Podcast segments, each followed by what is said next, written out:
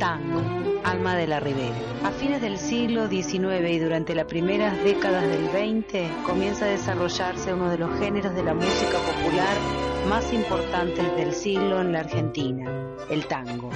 Nacido en los arrabales, con el tiempo se convertiría en la referencia indiscutible de la identidad nacional. En el siguiente informe radial, Tango, Alma de la Ribera, desarrollaremos el tema. Un café, los amigos, la esquina, una cita. La historia del tango con la voz propia de los hombres y mujeres que lo construyeron.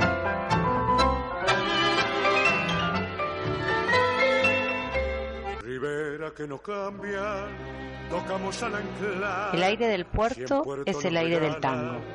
Es en la ribera donde se consolida.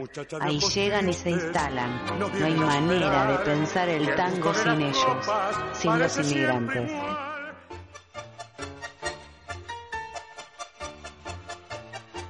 El tango, como toda música nueva, recibió las influencias propias del contexto social y cultural de fines del siglo XIX que acompañaron parte de su evolución. Poco a poco, las voces de italianos, alemanes, polacos, rusos, españoles y criollos comienzan a familiarizarse. Entre 1881 y 1914 llegan más de 4.200.000 personas. Dos millones de los inmigrantes arribados son italianos, 1.400.000 españoles, 170.000 franceses y 160.000 rusos. Traen consigo sus idiomas, sus costumbres y su desarrollo. Esa increíble fusión musical de tan diversas sangres con la vena española y nativa hicieron el milagro de expresarse en una comunión musical y espiritual. Es una síntesis sin antecedentes que hace del tango un género universal e incomparable, donde se distingue, entre otros, el aporte del componente italiano. El tango también convivió con otros ritmos como la habanera, la polca, el corrido, el vals y el chotis.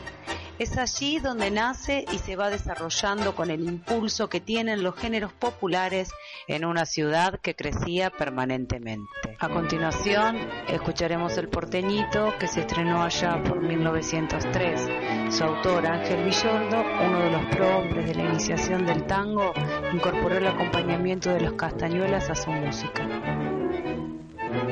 Lo italiano en la historia social argentina y particularmente en el tango marca su impronta. Nuevos espacios de reunión, conflictos compartidos, experiencias sociales comunes acuñadas primero en los patios de los conventillos y, más tarde en los barrios. El tango es la primera expresión original de nuestra identidad. Así lo demuestra la gran influencia de italianos y sus descendientes en la música y letras de los primeros tangos y en quienes llevaban sus organitos difundiéndolo por las calles de Buenos Aires a principios del siglo XX. Sus letras no solo reflejan la crudeza de la guerra en Europa y la promesa de una vida mejor en tierras americanas, sino que también dan cuenta de la pobreza, la marginación y el drama de su inmigración, tal como lo refleja la letra del tango La Violeta de 1929 de Nicolás Olivari. Así es, los tangos se bajaron de los barcos. En sus fragmentos poéticos puede descubrirse cómo los autores lograron, a través de sus letras, en ese mundo real, descarnado y grotesco, dar cuenta de los procesos e intercambios sociales, convirtiéndose ese género musical en una expresión de pertenencia e identidad. Y si de letras hablamos, hay algunas que nos han marcado manteniendo una gran vigencia más allá, que han pasado más de 70 años desde su creación. Señor Discépolo, lo escuchamos. El siglo XX es un despliegue de maldad insolente. Sin duda alguna, el tango permite introducirnos en una parte fundamental de nuestra historia argentina, amalgamando penares de aquellos europeos deseosos de una vida mejor y de criollos desarraigados que llegaban a la ciudad escapando de la pobreza. Cada uno con su forma, ritmos, costumbres, fueron enlazándose con los ritmos rioplatenses espontáneos y así vieron surgir al tango que como danza, música, expresión de una filosofía de vida constituye un gen indiscutible parte de nuestra identidad.